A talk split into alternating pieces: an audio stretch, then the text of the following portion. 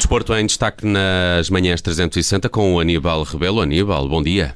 Bom dia. Vamos olhar para as baixas nos plantéis de Benfica, Sporting e Futebol Clube Porto. A equipa de Sérgio Conceição tem nesta altura um jogador também na mira do futebol alemão, já vamos saber quem é. Olhamos ainda para o handball. O Sporting está mais perto da fase de grupos da Liga Europeia. Venceu ontem, enquanto ao Benfica complicou as contas com o empate. E claro, vamos falar de Rui Costa, o novo candidato à presidência do Benfica.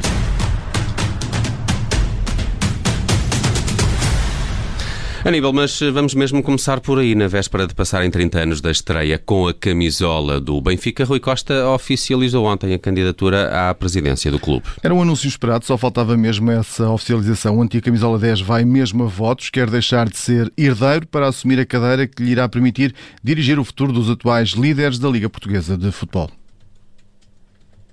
É com o Benfica no coração que estou aqui a anunciar que sou candidato à presidência do Sport Lisboa e Benfica nas eleições marcadas para dia 9 de outubro. São muitas as razões que me levam a dar este passo. Não será surpresa para ninguém se eu disser que respiro Benfica desde que nasci. Faz amanhã 30 anos, exatamente 30 anos, desde o meu primeiro jogo oficial com a camisola do Benfica. Um dia que nunca esquecerei como devem calcular. Foi no Benfica que me fiz homem. Foi o Benfica que me projetou para o mundo. Quebrado o tabu, falta agora saber quem será a equipa que vai liderar eh, nesta corrida às eleições de 9 de outubro. O maestro, como era conhecido nos relevados, diz que os nomes e o projeto eleitoral seguem dentro de momentos. Comprometo-me aqui, perante todos os benfiquistas, a dedicar toda a minha energia e toda a minha sabedoria para iniciar um novo ciclo de vitórias. Vencer é sempre a minha maior exigência, a mesma que senti sempre que enverguei o nosso manto sagrado. Trabalho, clareza, rigor e proximidade com os sócios e todos os nossos adeptos vão ser os meus principais objetivos. Nos próximos dias darei a conhecer o meu programa de ação, assim como a equipa que me acompanhará neste projeto que é de futuro. Foi curto, não chegou a três minutos este anúncio de Rui Costa de que é candidato à presidência do Benfica. Para o editor de desporto do Observador, Bruno Roseiro, o programa do antigo jogador não deve ser muito diferente daquele que foi apresentado há um ano por Luís Felipe Vieira. Se nós olharmos o programa, não pode ser assim tão diferente daquele que Luís Felipe Vieira apresentou há um ano, porque caso contrário não faria sentido o Rui Costa eh, integrar aquela lista. Portanto, diria que foi uma mensagem para marcar posição, ou seja, para oficializar uma candidatura. Esta intervenção do Rui Costa mostra também uma questão, que é toda esta campanha até dia 9 de outubro vai girar à volta de três pontos que nada têm a ver com aquilo que o Rui Costa falou. Vão girar à volta do, do vieirismo, vai gerar à volta dos processos que o Benfica tinha antes de Luís Filipe Vieira ser detido e que continuam, e vai gerar à volta da composição da SAD, sobretudo por ter uh, pessoas que trabalhavam diretamente com o Rui Costa, com, com Luís Filipe Vieira, e como tal uh, se, seria complicado não saberem de algumas coisas que se passava do Benfica. As eleições do Benfica estão marcadas para 9 de outubro e na corrida estão Rui Costa e Francisco Benítez. Os dois assumidos candidatos estão agora no processo de recolha de assinaturas junto dos associados encarnados. E o Tribunal Arbitral do Desporto anulou o castigo de um jogo de interdição no Estádio da Luz. Punição que tinha sido aplicada pelo Conselho de Disciplina da Federação Portuguesa de Futebol devido a ocorrências no jogo entre Benfica e Gil Vicente, em Barcelos, em 24 de fevereiro do ano passado. Em causa a entrada do grupo organizado de adeptos do Benfica com três bandeiras com dimensões superiores àquelas que estão estabelecidas nas regras. Agora, o despacho do Tribunal Arbitral do Desporto confirma que não ficou provado que essas bandeiras foram entregues e manuseadas por qualquer elemento de um grupo organizado de adeptos, não legalizado, aplicando assim o princípio da presunção da inocência. E no plantel encarnado, Gabriel está a negociar a saída. Continua a negociar a rescisão de contrato com o Benfica. A saída por mútuo acordo mantém-se como a hipótese mais forte, isto numa altura em que Jorge Jesus já assumiu, não conta com ele para esta época. Não conseguiu entrar na primeira janela uh, do clube onde ele, no qual ele pudesse se realizar profissionalmente. Vamos esperar, vamos esperar porque há mais uma, uma janela em janeiro.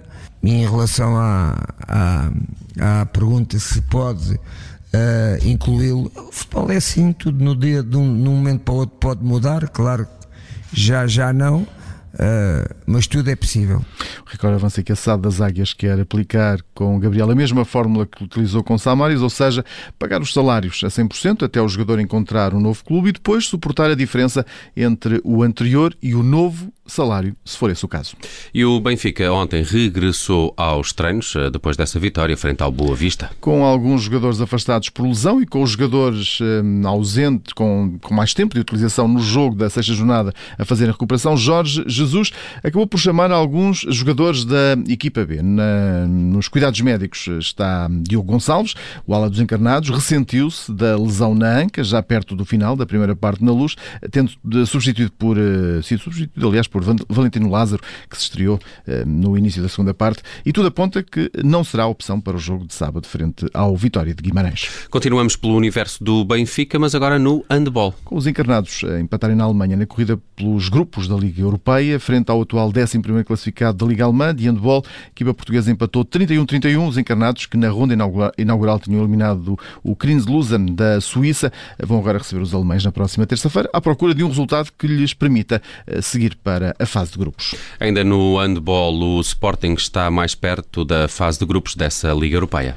Venceu na recepção ao Osbro da Dinamarca por 31-25, jogo da primeira mão da segunda ronda de qualificação, garantindo seis golos de vantagem para a segunda mão. Carlos Ruesga e José Folcas foram os melhores marcadores desta partida, os dois com cinco golos, num jogo onde quem brilhou mais foi Manuel Gaspar, o guarda-redes, que esteve em grande destaque. Para o treinador Ricardo Costa, o destaque vai todo para o setor defensivo, mas não esquece também o número de golos. Destacar a nossa prestação defensiva que foi muito boa, eh, ao mais alto nível, 25 eh, golos é um excelente número eh, e eu tenho a certeza que vamos marcar mais que 25, por isso vamos, está tudo em aberto, vamos aguardar pela, pela segunda parte do jogo vai ter lugar na próxima terça-feira, jogo que vale o apuramento para a fase de grupos da segunda competição mais importante da Europa.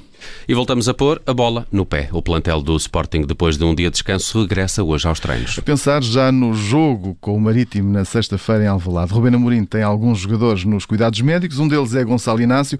O central procura recuperar até dia 28 para ser opção para o jogo com o Borussia Dortmund, jogo que está marcado para a Alemanha.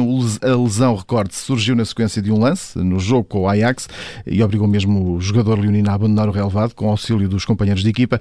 A ausência do camisola 25 reabriu abriu assim portas também à titularidade a Neto, que acabou por voltar ao lado direito da linha defensiva no Sporting, para além de Gonçalo Inácio, Ruben Amorim continua também sem contar com Pedro Gonçalves. Fora de campo, o Sporting já tem data para a sua Assembleia Geral. Para o próximo dia 30 de setembro, às seis e meia da tarde, no pavilhão João Rocha, na ordem de trabalho, está a análise do relatório de gestão e as contas respeitantes ao exercício de 1 de julho de 2019 a 30 de junho de 2020, que, recorde-se, foram rejeitados eh, pelos sócios. Vai ser também votado o relatório de gestão e as contas respeitantes ao exercício de 1 de julho de 2020 a 30 de junho de 2021 e outro dos pontos vai ser a deliberação dos nomes que vão ser atribuídos às portas do estádio José Alvalade.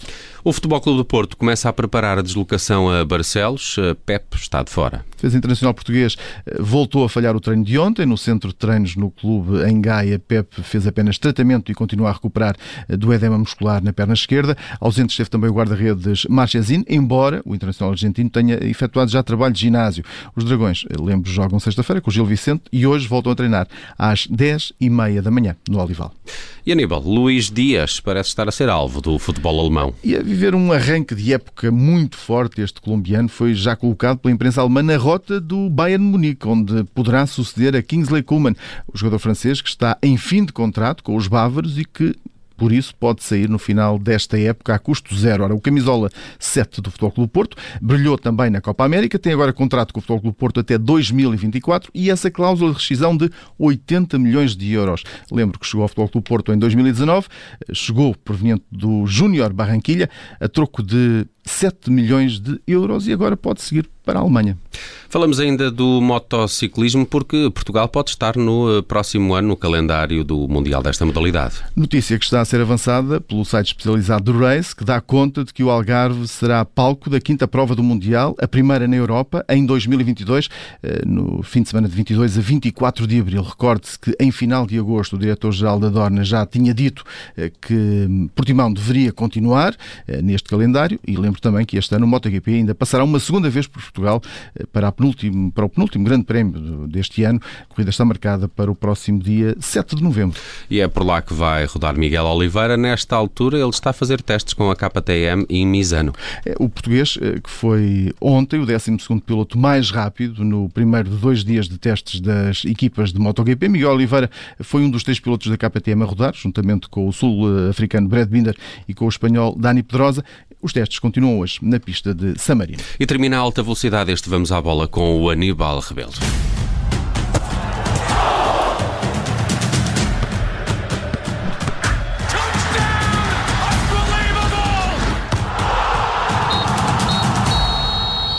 Obrigada por ter ouvido este podcast. Se gostou, pode subscrevê-lo, pode partilhá-lo e também pode ouvir a Rádio Observador online em 98.7 em Lisboa e em 98.4 no Porto.